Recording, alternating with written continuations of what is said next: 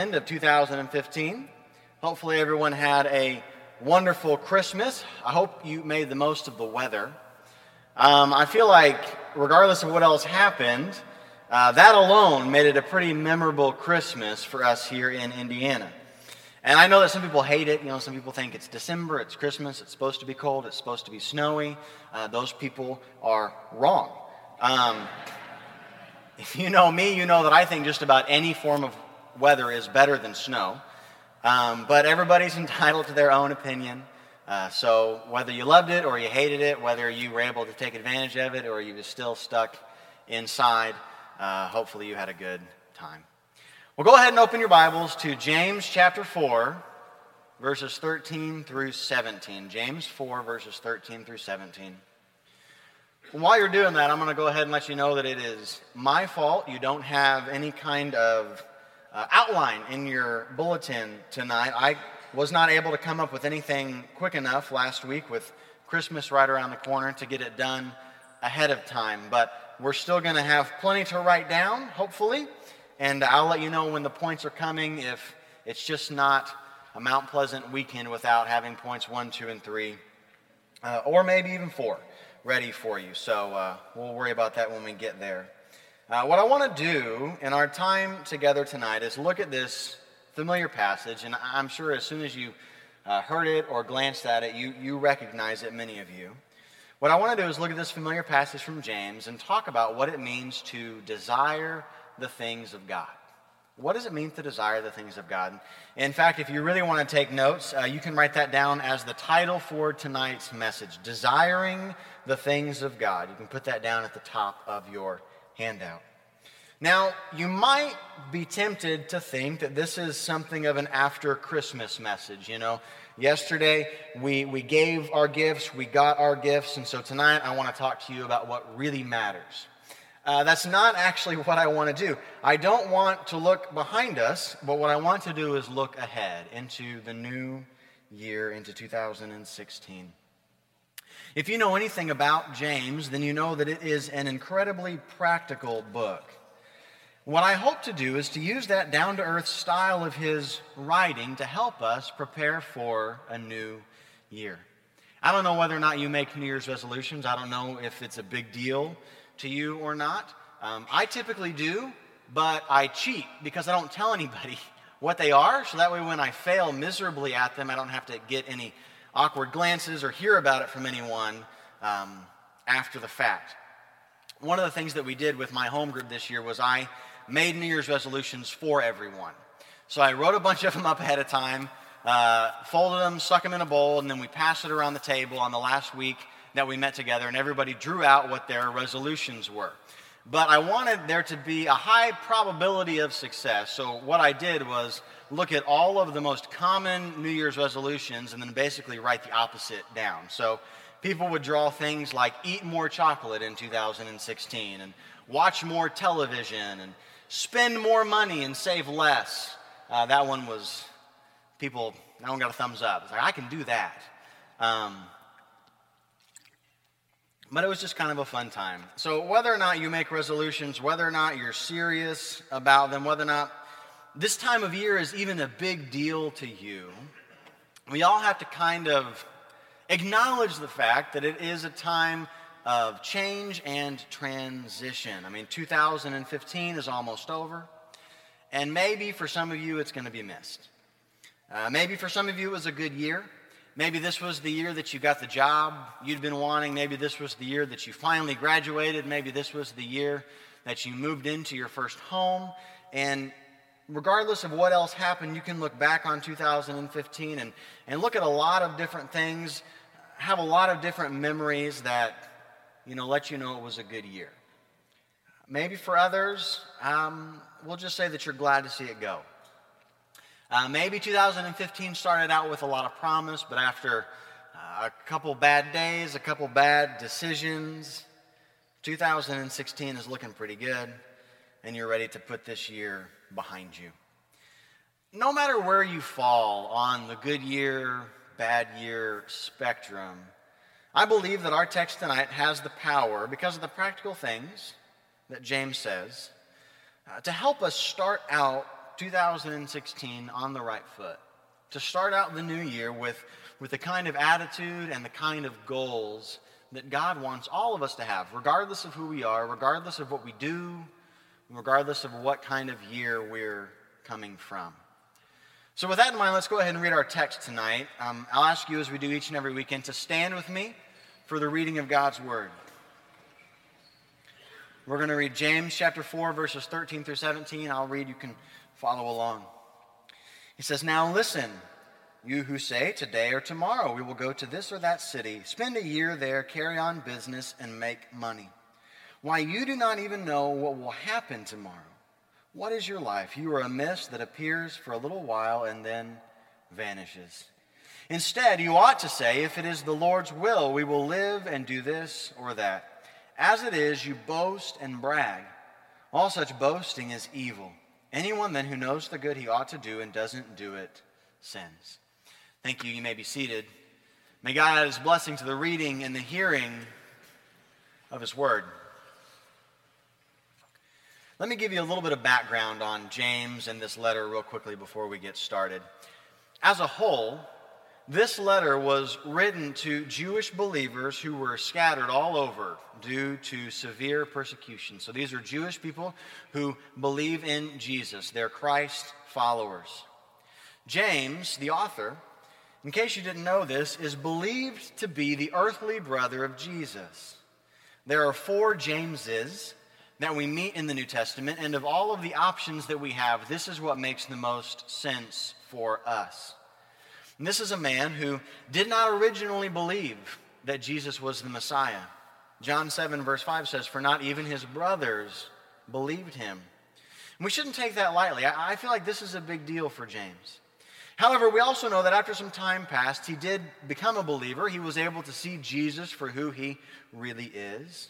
I think this is worth noting because it gives a man who already had what we can only call a very unique perspective on Jesus as being his earthly brother, being raised in the same house as him, an even more interesting perspective as someone who didn't believe in him and later became a follower. Well, let's begin to work our way through this text. The first thing that we have to acknowledge is the overarching illustration of a business trip that permeates everything else. And we read these words. He says, Now listen, you who say, Today or tomorrow we will go to this or that city, spend a year there, carry on business, and make money. That is a business trip. That's what he is talking about. That's the setup that he uses for everything that he is about to tell us. It's straightforward, it's recognizable, I think it's practical. I mean, when you think about who the letter was written to, and you think about the fact that these were people who were scattered all over, this was most likely a very common thing for people to do to travel from different towns and different cities where large Jewish populations were located in order to do business with one another. Hopefully, hopefully, right away you see how easy it is uh, to have practical application for us in our own lives, just with the setup. And we talk about James being a, a practical book. But my guess is that many of you have to travel for work. You might be a salesperson who literally has to go to different offices, different cities to try to uh, get people to buy into your company or buy into your product. Maybe, maybe it's not like that, but you know, you have to travel to different regional offices for meetings and, and brainstorming sessions and all sorts of fun things that I'm sure everybody really, really enjoys. Board meetings at the top of the list. But this is the reality. This is what people have to do. And James begins this section by saying, Now listen. And what that means to us is that, you know, even though everything else that he's been talking about is, of course, important, it's, of course, valuable, this is a way for him to try and get his audience's attention again. You know, this is the snap out of it. This is the you need to pay attention to me again moment because I'm about to talk to you about something important. And I believe this still applies to us. He's telling us to listen up. But the interesting thing is, it's not what these people did that is a cause for concern. Rather, it's how they did it. What we're going to see in our study of the text tonight are three negative things and one positive one. First, James shows us what not to do, And then we're going to close with what we should do. Three negatives, one positive. We're going to start with the bad news first so we can end on a high note. If you're taking notes, write down a number one near the top of your handout. And then next to it, write these words They planned without God. They planned without God. This is the first negative thing that we see. Each of the negative things, uh, they're, they're a progression as well. I think this is interesting to note, and we'll see this as we work our way through the text, but they get worse and worse and worse. The first thing that we see is that they plan without God. These men, these people, as I already said, they have, they have a business plan. It's simple, it's effective, it's logical. We can even give them the benefit of the doubt tonight, and we can say that it's necessary you know, this is something that they have to do to provide for their families. This is something that, that needs to be done in order to take care of the loved ones that they have in their lives. But the problem is that they're doing all of this as if there's no God. They're doing all of this as if there's no God. We see this progression begin. We could say that these men, these people, they forgot about God. They forgot about God. I think that's a pretty rough a pretty rough way to start, but I think that's the best way to describe it. You know, planning wisely is not wrong, but the problem doesn't lie in what they did, it's what they did not do. I mean, nowhere in their plans do they consult on God. Nowhere in their plans do they leave room for Him to work or act or lead them. I mean, I think we see this pretty clearly. You know, they chose the time, today or tomorrow. They chose the place, you know, this or that city. They chose the length. This is going to be a year long trip. They chose the project. We're going to, we're going to carry on business. This is not sightseeing. This is not visiting friends and family. They chose the goal to make money. Now, I want to say up front, and this is crucial for us to understand the text, and I believe it's crucial for us to have good application in our own lives, that none of these things are wrong. None of these things are wrong in and of themselves. You know, you might be tempted to say, well, you know, if they had had a nobler goal, it would, it would help out their case, but they just want to make money, and that's not, that's not good enough. That's not valuable enough uh, to warrant anything. But that wouldn't be true. There's nothing wrong with a worker who wants to make money. There's nothing wrong with a person that wants to provide for their family. The problem is the absence of God. The problem is the absence of God. And what I think we need to understand about point number one is how easy it is for all of us to do this and to live this way. It's an easy trap for us to fall into, regardless of who we are, because all of this just makes sense, doesn't it? What, what these men want to do, it's not bad, it's not wrong, it's not sinful, it's not a gray area, it's not questionable. Just makes sense. We need to make money. This is how we provide for ourselves. This is how we provide for our families. This, is, this isn't wicked. But the problem is that they planned as if they had the final say in everything. This is my idea. It started with me. This is how we're going to do it, and this is what's going to happen. That's never a good way to live. So pause for a moment. And think about 2016. We're really going to try and, and bring this to life for the new year. Think about 2016. What are you planning for the new year? I realize, I realize that's a huge question. I realize that's an incredibly broad question, but the reality is each and every one of us have different plans. Each and every one of us have different goals, different hopes, different dreams, whatever you want to call them for the new year. So, what are you planning? And then how is God factored into those plans? How is God factored into those plans? I mean, have you basically said, This is what I'm going to do this year, and I hope you bless me in it? I believe the reality is that this is the way a lot of us pray. If it's not the way that a lot of us pray, because this is, you know, the service for the ones who truly believe, then it's the way that a lot of people pray, God, this is what I'm going to do. God, this is what I hope happens. God, please bless me in this. And it doesn't have to be anything bad. It doesn't have to be anything sinful any more than what these men wanted to do from James's passage of Scripture? Is that how you've prayed? Or have you come to him and, and, and, you know, you've laid out your family, you've laid out your, your job, you've laid out your hobbies, whatever it is, and you've said, you know what, you know, regardless of any of this, but before I worry or think about any of this, I'm going to focus on you. What do you want me to get out of 2016? What do you want me to do this year? How do you want this year to be better for me than last year? Have you humbled yourself before God before you bring Him anything? Let's jump back to our text tonight. Verse 14 gives us a couple of reasons why the people who plan as if there's no God, why the people who forget about God are foolish. The first one is this Who knows what tomorrow will bring? Verse 14 says, Why you do not even know what will happen tomorrow.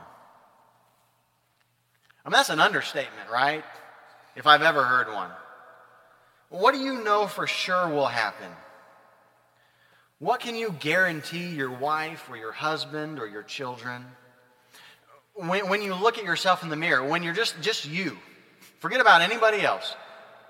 What do you know will happen just in your own life? What can you guarantee without a doubt will actually take place?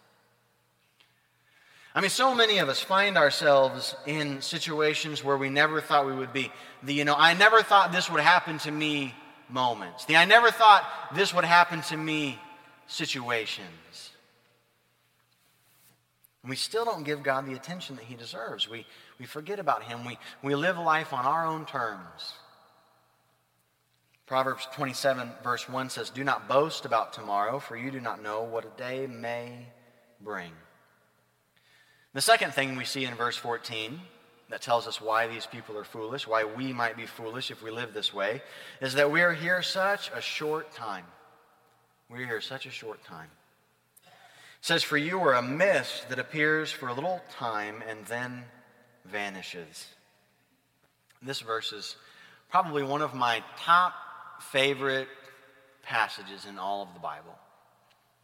That might seem weird to you tonight. Maybe it doesn't. I don't know. Maybe you like it. Maybe you maybe you're not a fan. But there's nothing that puts me in my place. There's nothing, there's nothing that reminds me of what really matters, reminds me of what my priorities ought to be, you know, just kind of sets me straight than thinking about the amount of time that I have on this earth. This is why we have to make the most of what we've been given. I, I, you know, reading about this, putting this passage together, you see all sorts of different illustrations uh, ways to, to talk about and, and, you know, get this idea across of how short a life we have. One of my favorites that usually, usually applies to us around this time of year is to think of it as the idea of the way you see your breath when it's cold outside. I mean, how long does that last? How long does that last? And when I think of that as how it represents my life, and I think of that compared to eternity, what I understand about eternity, which is not nearly as much as I wish I did, it, it puts me in my place. That's the only way that I can describe it. And I understand that it is difficult at times to think like this. I mean, we are faced with very real problems in our lives illness, death, broken relationships, loss of jobs, basic necessities food, clothes, shelter. I mean, these aren't small things. And all I can do is really talk about myself tonight, but when I think of this idea of a mist, it just helps me to, to, to, take a deep breath and remember that God is in control. And no matter what happens, it's not that what I'm dealing with is nothing. But what I have to look forward to is so much better. I have to remember to always keep God first in my life. So, the first negative point James brings up is the temptation to plan without taking God into account. The second thing that we're going to talk about that has to do with these people, it has to do with the people who know God is there, they acknowledge God, but at the end of the day, they go ahead and rely on themselves all the same. So go ahead and write down the number two next to your handout. Fly just landed on my hand. Uh, go ahead and write down a number two on your handout. And next to it, write, they rejected God's plan. They rejected God's plan. Remember, this letter was written to believers. And while it's fairly safe to assume that believers wouldn't live their lives with a disdain for God's plan, there are still times when people who believe in God and, and call themselves Christians set aside the things of God for their own will. You know, this is when people say things like, well, well, I know Jesus says that we should forgive, but I just can't do that after what happened to me. I know that the Bible says this, but because of how I'm feeling, because of the situation that I'm in, I'm going to go ahead and do that. I said the first point had to do with forgetfulness. I would say this one has to do with our emotions. I mean, anyone ever let their emotions get the best of them? Is that a real question? I mean, happens to me. I mean, you, you know what you're doing is wrong. You know the situation you're in is not a good one, but you're so swept up in the moment. You're so just wrapped up in, in the experience and what's going on that it's too late. It doesn't matter. Verse 16 says, As it is, you boast and brag. The word boast, it means to be loudmouthed. In this context, uh, it's easy to see how it's connected to someone giving themselves all the glory. You know, you just have this great experience. God just blesses you in this incredible way, but you don't say, Thank you, God. You say, Look what I just did. I can't believe what I accomplished. The second word we see says boast, we see brag right along there. This is, this is arrogance. And I don't know about you, I don't know what words pop into your head, what images pop into your head when you think about someone who boasts, when you think about someone who brags. My guess is that they're not positive ones. You know, something interesting, I love this. I love this about the Bible. This word brag, the way it's translated in the NIV, and in the original language, it could be used to describe a charlatan and when I say a charlatan, I mean someone, you know, like a peddler, someone who would travel from town to town selling useless junk, but convincing people that it was a treasure. You know, I, have this tonic, and if you just take it three times a day, it's going to regrow your hair. That kind of stuff. And it's a great picture of this because it shows us it's the idea of someone who relies solely on his own ability. You know, his skill as a salesman is all that matters. It has nothing to do with the quality of the product. This makes me think of, you know, late night infomercials and those knives that can cut through concrete blocks and stuff like that. And that's the exact opposite picture that we see from Scripture. That's the exact opposite way that we're supposed to live our lives. Now, just like I said with the first point, it's not wrong. It was not wrong for these people to have a business plan. It was not wrong for them to desire to, to do business and make money. Here, it's not wrong to be a good salesperson. It's not wrong to be good at your job. But when it comes to thinking that you're so good that you don't need any help from anyone, even God, that you don't need to say thank you to God for the things that He has blessed you with, well, that's a different story. I think Paul is the best example that we see of the true value that comes from being a genuine believer who desires the things of God. He, he tells us this in 1 Corinthians chapter 2, verse 1. When I came to you, brothers, I did not come with eloquence or superior wisdom as I proclaimed to you the testimony about God. It wasn't fancy. It wasn't big words. It wasn't showmanship. What Paul did was the exact opposite of what James describes. I mean, the men that James describes, they rely on and boast about their own abilities, their own accomplishments. And Paul knows that the testimony of God is all that matters. Paul knows that if he really wants to change someone's life, it doesn't matter how good of a speaker he is, it matters whether or not he can connect that person with Jesus. He shows us what we should boast about, what we should brag about. In 2 Corinthians chapter 10 verse 17 he says, "But let him who boasts boast in the Lord." boasting in the Lord was the farthest thing from these men's minds in James' passage. The end of verse 16 says, All such boasting is evil. James 4, verse 16 says, All such boasting is evil. The word for evil there in Scripture is a title for Satan. So the way that you could literally read verse 16 is, All such boasting is the devil. Might sound strange, but it wouldn't be wrong. All such boasting is the devil. And if you're thinking about 2016 and all the ways that it's going to be your year, I mean, what, what when they say new year, new you, I read that a lot online. Just be sure that you're humble enough to accept whatever God has in store for you. You know, do your best. Expect good things. Expect great things. But don't reject what God wants for you. Don't, don't stand on your own foundation and your own abilities when you could stand on God's foundation. And you could utilize the abilities that God has. Number three, right? Write down a number three in your handout. This is the final negative point of the section. Next to the number three, write down they rejected God. They rejected God. Verse 17 says, Anyone then who knows the good he ought to do and doesn't do it sins. It's pretty straightforward. They rejected God. You know, first we saw the people who forgot God, then we saw the people who, you know, made their emotional decisions. They put their trust in themselves, they got caught up in the moment. And then we see the people who acknowledge God's existence, they acknowledge God's supremacy, they know that God is in control, but they're going to go ahead and do whatever they want to do anyway. And it might sound a bit extreme, but you don't have to look very hard to find a great example of this. Anyone here ever heard the story of Jonah? I mean, Jonah was, Jonah was a prophet. Jonah heard the call of God and ran the other way. I love the story of Jonah. Don't get me wrong. I, it's one of my favorite stories to read about. I learn something from it every time I study it.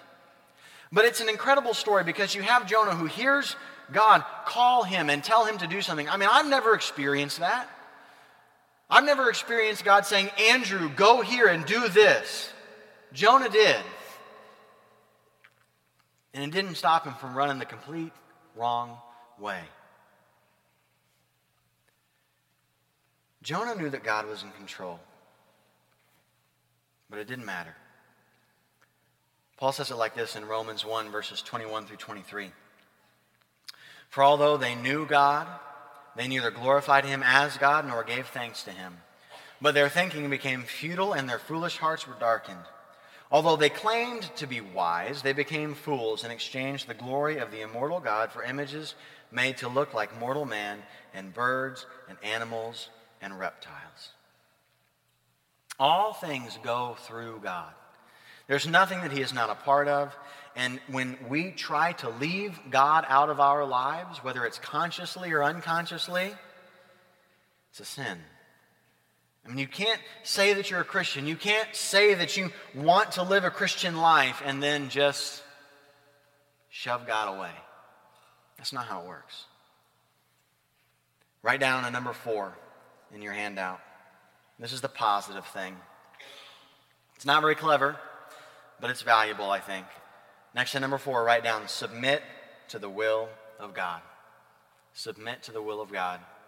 We're jumping around a little bit in this passage, but we saw the three things not to do. We see the three things that the people did wrong. Then James tells us in verse 15 what we should do. Instead, you ought to say, If it is the Lord's will, we will live and do this or that. Now, that's simple. It's almost too simple, I think, for some people because they think, well, it needs to be deeper, there needs to be more. You know, such a short phrase can't carry so much weight but it does. And one of the things that I think we all need to realize is that James never tells the people to change what they're doing, he just tells them to change how they do it. And that's key for us. Now, does that mean you can do whatever you want as long as you talk to God about it ahead of time? No. There are some things that are always wrong no matter what. But it reminds us that the, the priority is on our hearts, our attitudes, uh, our inner person, you know, however you want to describe it.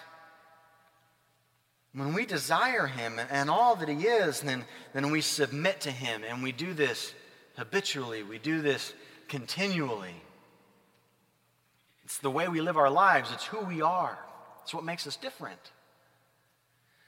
And there are lots of ways, lots of ways that, that we, can, we can talk about this, lots of ways we can illustrate this. I just, I try to think really quickly of just a few simple things. You know, it, it looks like praying. It looks like praying before any major decision. Not, not, you know, God, this is what we're going to do, so please help it to turn out okay. But God, God, I don't know what to do. God, I'm coming to you for guidance. God, this is the situation I'm in, and I know that without your strength, I can't get through it. I can't forgive this person. I can't overcome this obstacle. You know, whatever it is. We pray to God before we act. We come to Him first. It looks like, it looks like having a point in your day where you set aside time to read and, and pray no matter how busy you are, no matter where you are, no matter what else is going on. Because when you do that, then it changes. It changes from just trying to squeeze God into whatever your to do list is to saying, This is where I start.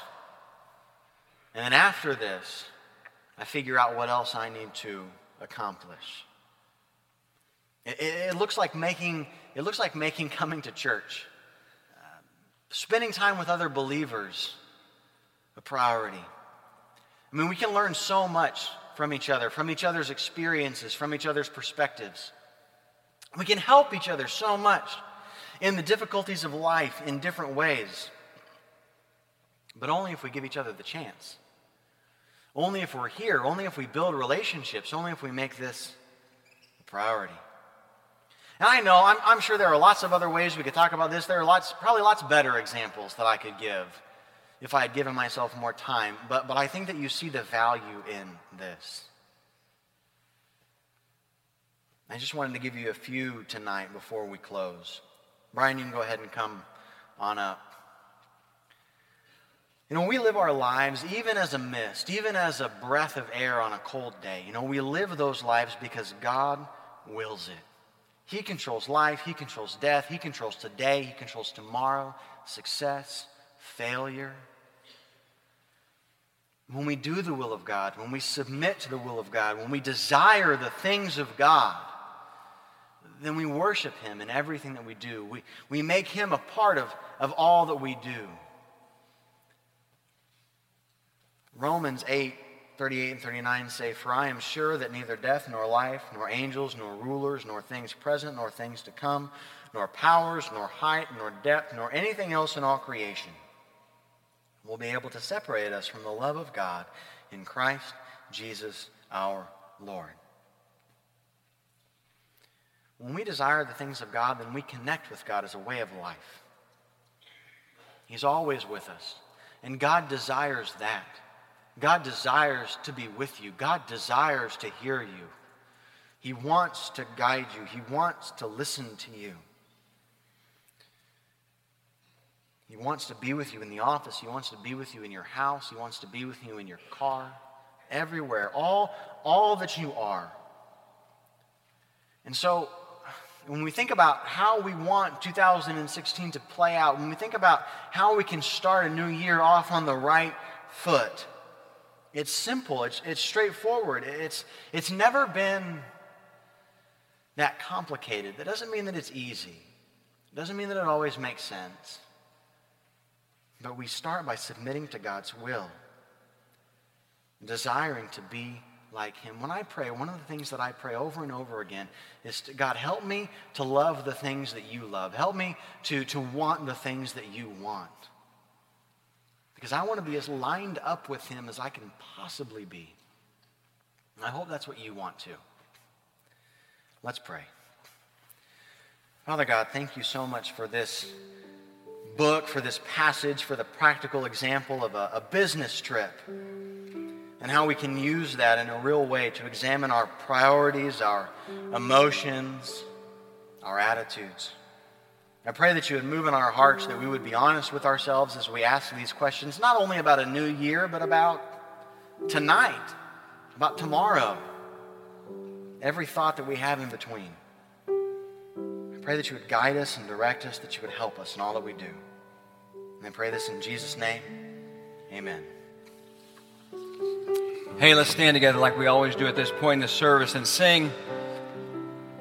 Me have some of my prayer counselors come on down front to be here just in case somebody comes with a need in their life tonight. Come on down so you can be clearly seen. Uh, what a great practical message for us, especially as we enter into a new year.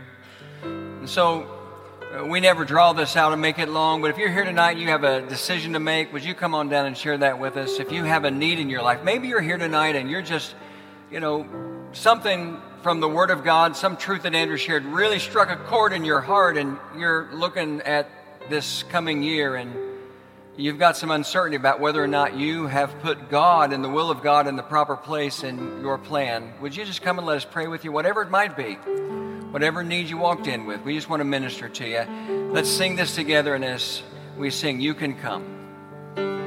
Oh my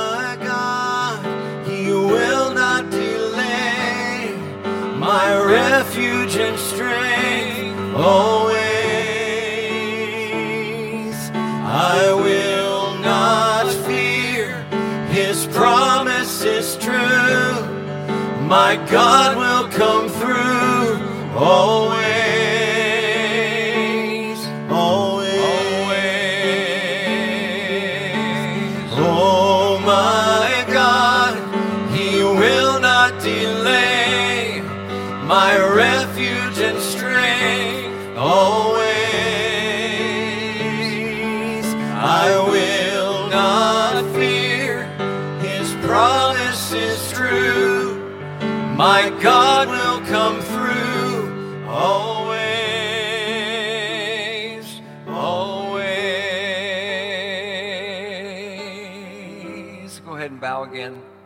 Brian's going to continue to play.